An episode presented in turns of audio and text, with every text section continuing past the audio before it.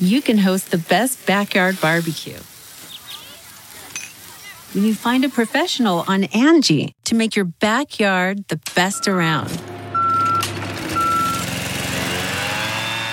Connect with skilled professionals to get all your home projects done well. Inside to outside, repairs to renovations. Get started on the Angie app or visit Angie.com today. You can do this when you Angie that. Okay, it's time to commit. 2024 is the year for prioritizing yourself.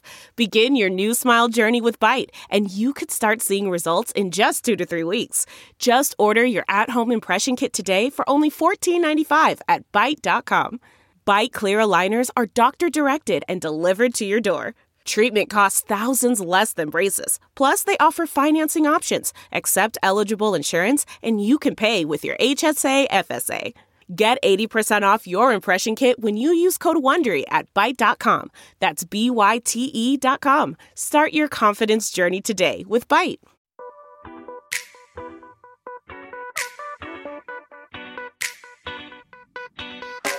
This is the Hash Podcast. Stay informed with the latest on Bitcoin, ETH, the metaverse, Web3, and more with stories that matter to the crypto world. All on the Hash for your ears. You're listening to the Coindesk Podcast Network. Happy Friday, everyone. I'm not muted today. so you're watching the hash on Coindesk TV. And if you're listening to the hash, you're listening to the Coindesk Podcast Network. It's Friday. We have a jam packed show today. David Morris is joining us. We have Will Foxley and Zach Seward, who has our first story. You used to call me on my soul phone. Oh Like my that. gosh. Like All that. right. Just keep That. going. There you go. Shout out to Drake on that one. combining We're- Two negatives. Slow your roll, friend. negatives. Slow your roll. Here we go. We're talking about the Solana phone. This was announced yesterday in New York, loosely pegged to the NFT NYC experience. And Solana is building a blockchain phone. It's going to be called Saga, and they are excited about rolling this thing out early next year. It's going to cost about a thousand bucks. Pre-orders now for about a hundred. And one of our talented reporters found a data set suggesting that about mm, 1,300 people have put pre-orders in. So it's interesting to see that there is some tepid demand, at least after this major unveiling event yesterday in New York City. Now, of course, we've seen blockchain phones before, famously in 2018 and subsequently, but now here we are in 2022, and the dream of the Web3 phone just won't die. I'm going to throw this straight to Will for his initial thoughts on the saga. It's pretty interesting. You you brought up the 2018 development of the Sirin Labs. They had a phone that did not work out super well. I don't think it ever shipped. And there's been a few other ones, right? The HTCL or something like that launched some sort of Bitcoin integration with their phones. haven't really seen like a use case for them, right? Like it's nice to have that sort of stuff, but doesn't quite make sense. The thing that a lot of people have tried to move towards is having your phone be a node, right? The ability to have all the blockchain data for any blockchain on your phone. Typically, people try to do this with Bitcoin because Bitcoin has a lighter blockchain in terms of like the data it can store. So that has been one that I think, again, that HTC uh, team tried to develop. Doesn't really go anywhere though. A lot of people don't care about this. I know the Ethereum 2 team, where there's a few Ethereum 2 teams have been trying to develop this as well. They've even built uh, specific staking protocols that enable you to stake on your phone natively and run the entire chain from there. Again, it's really, really difficult. So the question for this project is is it going to have a lot of integrations that Solana needs for this phone to be both a full node and use the Solana network? Of course, we don't quite know that yet. The amount of gigs on this phone suggests that maybe it's possible. It's like over 500 gigs, which is a lot. Solana also uses a lot of data, though, so maybe it can't do that. The last thing is like, do you need a Web3 phone to use Web3 products? And for the most part, so far, it doesn't seem that you do need a Web3 phone, right? We have a lot of Web3 apps that you can use on your iPhone. Rainbow.me, shout out to them. Great little iPhone app.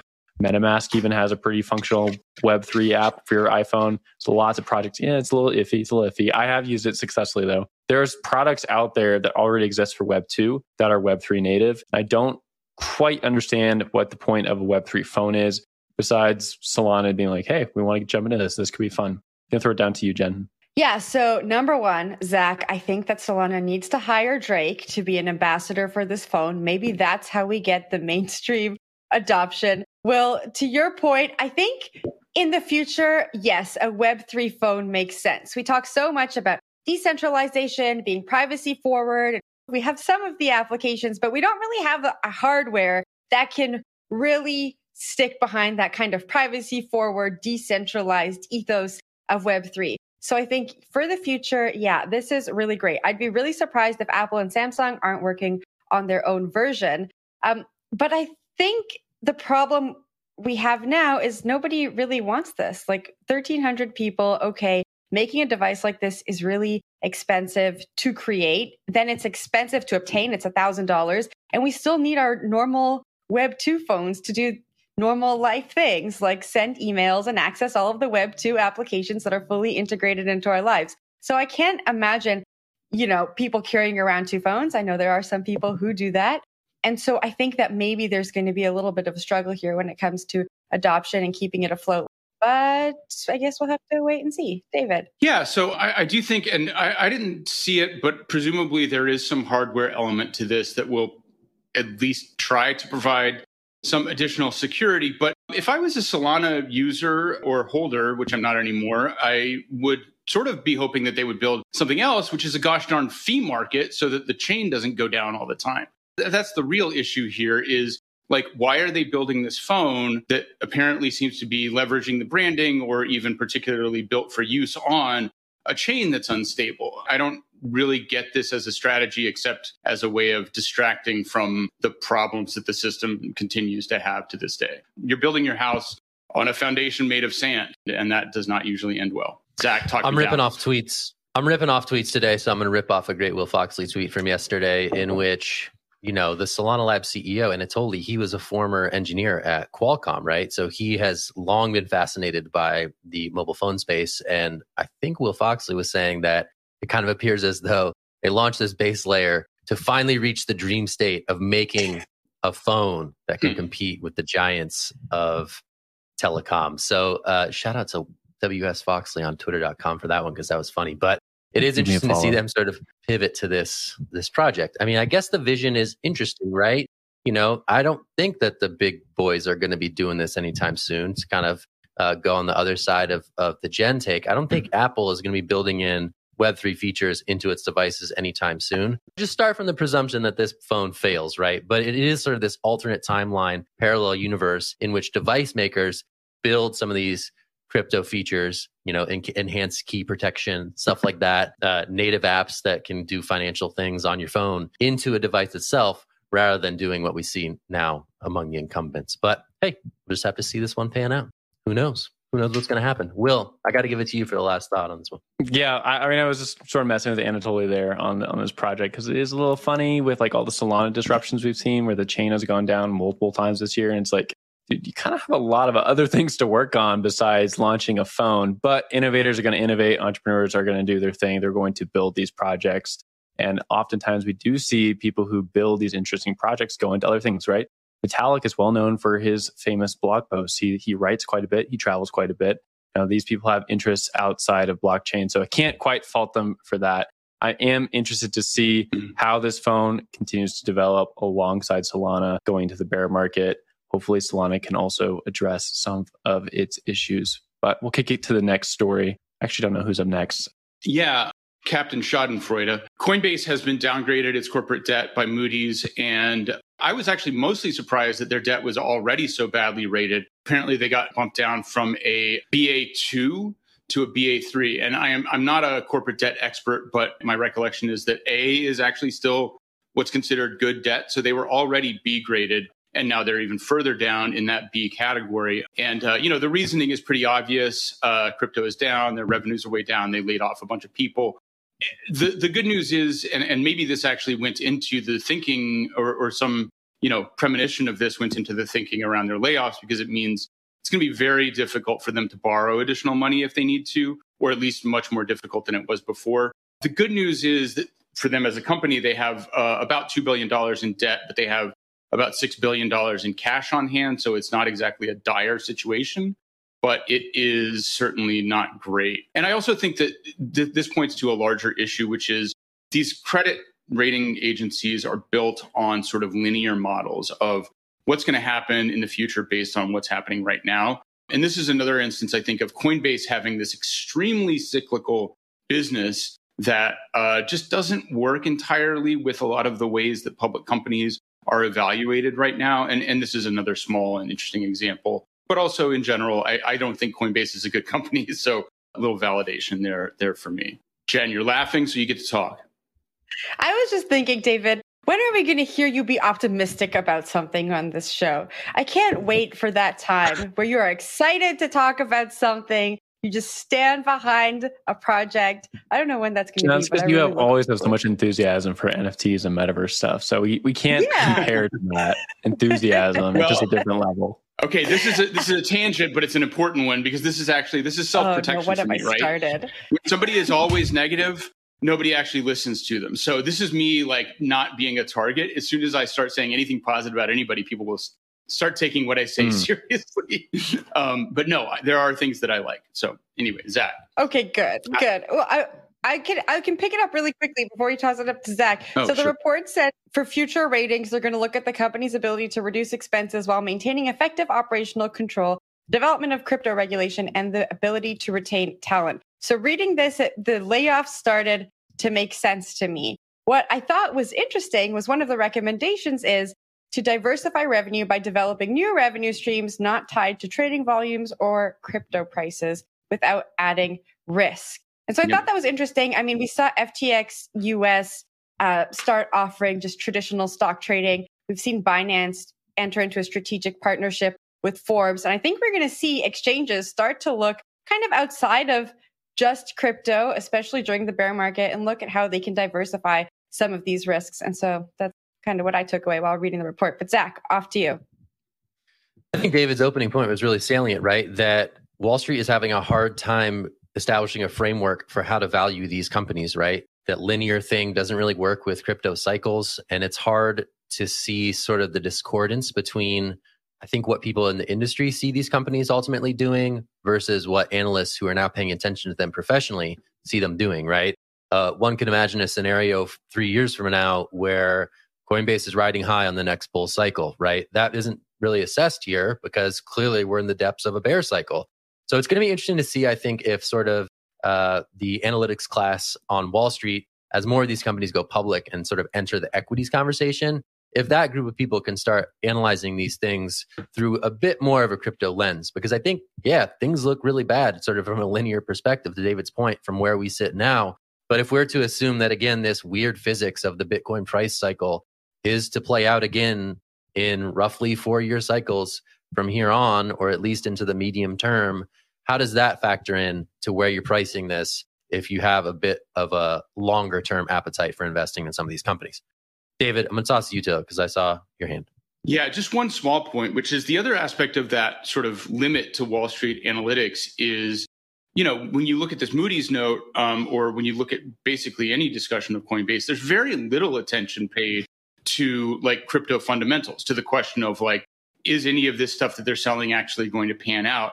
Um, and so it, it's it's in layers, right? And if you're looking at Coinbase, you have to look both at Coinbase and just at like crypto as a technology and the promise of this stuff. And they're just not positioned to do that on Wall Street. And, and I think that so that adds to the challenge. Will, you have uh, something to chime in? Yeah, the, the one thought I have is there's like a really interesting difference between how Wall Street looks at things and then how crypto native people look at things. Wall Street's looking at this debt, they're looking at their books, their cash flow, stuff like that. And then crypto is looking at like the product itself. And I see so many products and critiques of Coinbase's product stack and I'm wondering where those two things converge. They seem to be like very different conversations. And from a crypto native standpoint, like the crypto stuff matters more to me, right? I want to be able to use a product and I want to be able to show it to people and that makes sense to them immediately. But that conversation only slowly bleeds into the finance side, right? So Coinbase has been doing mm-hmm. really, really well, did really well last year. But we're starting to see like a few chinks in the armor and they're being degraded on their stock price because of that. I'm wondering where those two things really conflate hopefully Coinbase can turn around. I'm a huge fan of any large firm, especially in space that can like pull it around and fix their corporation problems. Like I think that's huge. It speaks to the maturity of crypto moving forward. But at this point, like I kind of see expect more of the same, right? Especially going into bear market. But I'll leave mm-hmm. it there. We are going to talk about cryptoys now. So This company called Cryptoys raised $23 million from A16Z, Dapper Labs, and Mattel. This is a digital toy platform, and they say that they are reimagining what toys actually are. Their goal is to bring NFTs to kids in the form of playable avatars, which can be sold and traded as NFTs. And I just kind of imagine little Barbies and Bart Simpsons roaming around in the metaverse. Zach, what do you think of Cryptoys? Hate the name. Got to change the name. Hate the name. Crypto is scary. That's why they rebranded to Web3. Come on. They didn't get the memo on this one. Not crazy about the name. Change the name and then we'll talk. But sure, interesting that A16Z still believes in this and they're backing this in a big way, right? I think uh, this is sort of, I guess, broader like in the Web3 gaming category, really, but for maybe a younger audience. So it's interesting to see that this is pretty hefty round uh, here in the bear market. Obviously, these deals come together over time. But it's interesting that this is being announced here broadly in the Web3 gaming conversation and for a younger audience. If it works, it works. I mean, I think bringing uh, like established IP to, you know, the blockbuster motion picture business has been a winning formula. Doing the same for online with a new path toward monetization could similarly be a winning formula. But first, I got to ditch that name, Cryptoy. Will, I'm tossing it to you. I'll give it to David first, and I'll follow up after him. Yeah, Jen, you call me such a such a party pooper, but I actually like this quite a bit. Unfortunately, I did just see uh, the phrase "play and earn," which I, I, do not like, but we'll set that to the side for one moment. We'll, we'll have to see exactly what they're doing here. Um, it seems likely that they're kind of building their own metaverse. Does anybody see anything to that effect? Either way, even if they're building their own metaverse, but then they're introducing these assets, the interesting part of this is that these assets can then be interoperable with other other platforms, other systems. And it does raise a lot of really interesting questions about like if you buy one of these and then it is transferable to another ecosystem, are there going to be intellectual property issues if it's, for example, using similar art or just making it like sort of look like a Barbie in a different platform that's not owned by Mattel? So those are those are challenges, but I think they're very interesting challenges. And the the as Zach said, like the the gravitational pull of something like this is immense. I, like I grew up with mostly like He Man, which is a Mattel, or I can't remember whether it's Mattel toy. Anyway, people really connect with toys emotionally, and you want to have that like experience online. This really seems like a winner, and, and it's it's great to see uh, mainstream companies getting involved. Um, and and it also another final point is that because it's on the Flow blockchain, which is also what NBA Top Shot uses, it just expands the the, the case for Flow which also in turn potentially expands like security and decentralization. I don't know that much about the design of Flow, but uh, it's always better to see more stuff happening on a on a chain. So uh, so that's always good. Will go ahead and take it.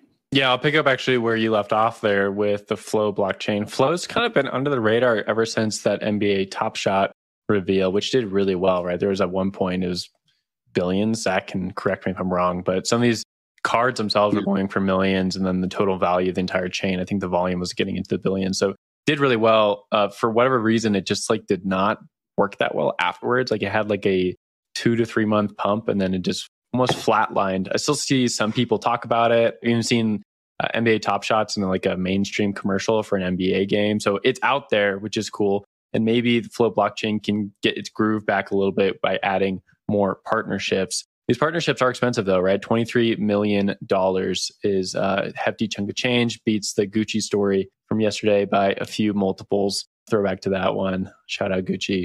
Uh, but I think it's worth just like noting that whenever you're making these partnerships, money is changing hands and it becomes expensive to do that, right? I think for a lot of these chain builders, you'd rather just have people natively adopt your platform, right? And just like move right over to it. Uh, here they're having to to raise some funds. It doesn't seem like Flow is really involved. Well, I guess Dapper Labs is involved here. So it's yeah. difficult to see exactly where the money is changing hands. But for a lot of these other chains, let's go to like a different NFT project, you would probably just see them choose that platform because it's scalable or because the developer tools are really easy to use or because it's just known by everybody else. Uh, but whenever I see money involved, these sort of things, I start asking a few questions. Zach, I'll throw it to you.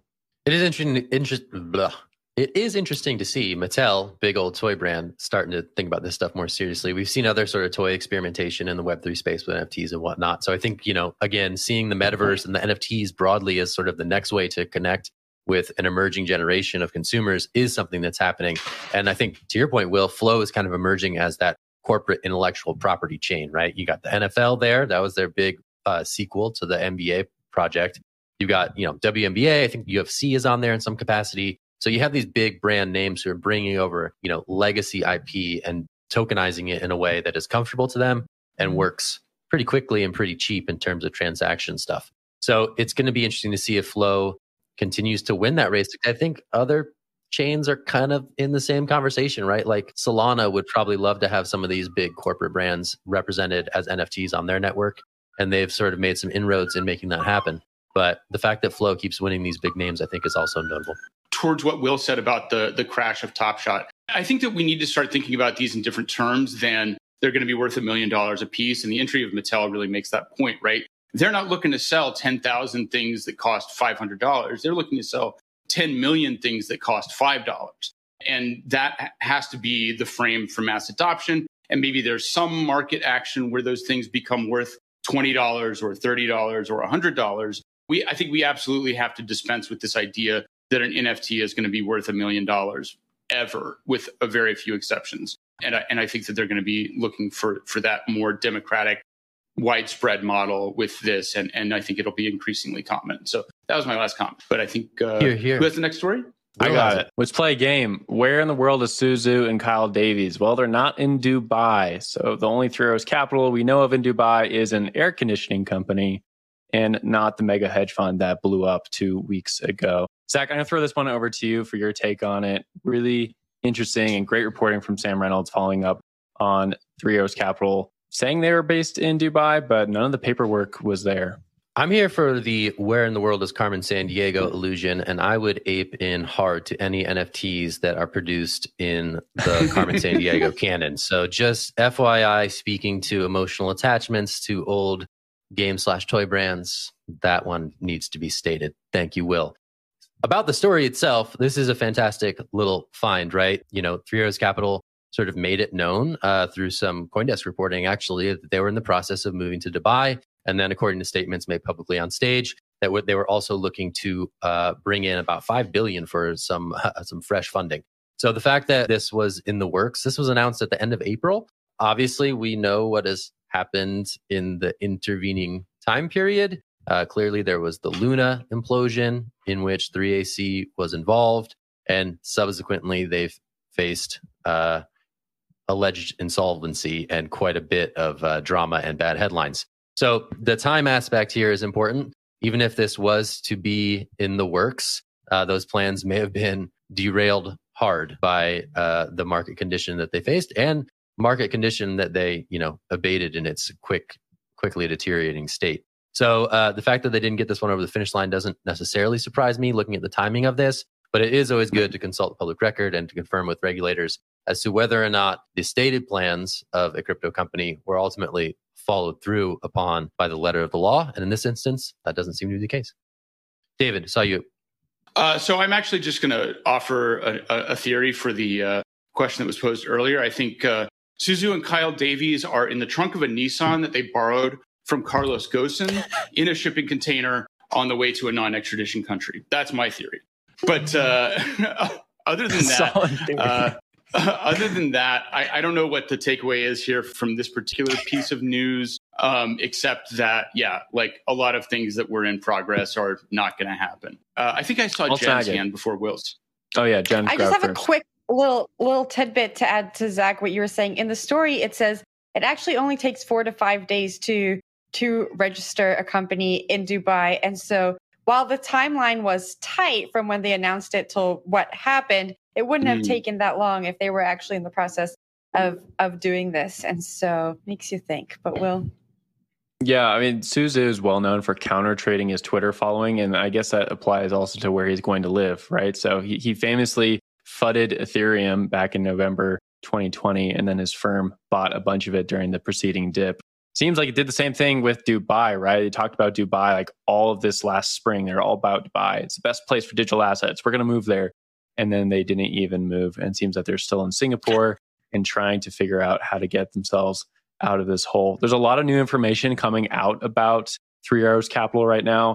Uh, I know there's a, supposed to be a podcast, I think, coming out this morning from uh, Castle Island Ventures talking about Hmm. what is happening with Three Arrows Capital. And I expect there to be some awesome Coindesk reporting and maybe even some like big leagues, Wall Street Journal, New York Times profiles about these two guys who ran a $10 billion hedge fund into the ground. Zach, to quote you. unquote. quote unquote, They'll allegedly. there. Allegedly. They'll get there. The Wall Street Journal just had their big Do Kwon piece. All right. I will say that that podcast is really good. Check it out. Uh, it's called On the Brink with Castle Island. Uh, and they go into uh, some spicy uh, allegations at the very least and some interesting details about uh, the root of 3AC's problems. So, really interesting piece. If you want to go check that out, it's a good podcast if you want to dig deep into this topic. But yeah, uh, 3AC, man, it's it's the contagion is real. We're seeing this play out with Voyager, most notably. Uh, I think there was a report from the Wall Street Journal not too long ago this morning saying that FTX was in the process of potentially acquiring parts of the Voyager, Voyager digital business. So Yep. this all stems from you know some loans, and I think uh, the way that 3AC played this one, as conveyed in the uh, the podcast, is they were trying to hit home runs, and sometimes when you try to hit home runs when you're down bad, sometimes you strike out, and it appears that they took on some pretty staggering risks to hit a grand slam, and they did not hit that grand slam. Will, back to you for last thought. Yeah, wasn't there a report this morning that FTX is looking at getting a share in BlockFi also? I saw that right before we jumped on. So it seems to be that there's going to be some consolidation out of the contagion we saw over the last Yeah. few weeks. There's some buzzwords for you. David, throw it to you for last take. I was just going to say they didn't necessarily use this language themselves, but a lot of people refer to Three Arrows as a hedge fund. At the same time, we have ARK from Cathie Wood, which is also a hedge fund. And uh, I feel like people have forgotten that the point of a hedge fund is that you hedge and not take these big swings and try and have consistent returns in all market conditions. Where you're wrong, so friend. I think the, the, the definition of that term, uh, I think it's lost all meaning at this point, and it's just about gambling. Um, so uh, maybe that's where we stop. Hedge fund means levered long. That's what it means these days. Yeah. All right. Ouch. Well, we'll see what blows up over the weekend, and then we'll convene here on Monday. You guys ready? Get back together on Monday, and we'll uh, we'll take an accounting of what has transpired in the world of crypto that never sleeps. It's not nine to five. It's not Monday through Friday. It just never sleeps. It's always on. Anyway, that's it for the show today. It's Friday. We appreciate you being here. And if you're checking us out on the podcast network, we also appreciate you being there. Thanks for listening. Thanks for watching. Thanks for being here. Have a great weekend. Bye. Take care, everybody. Bye.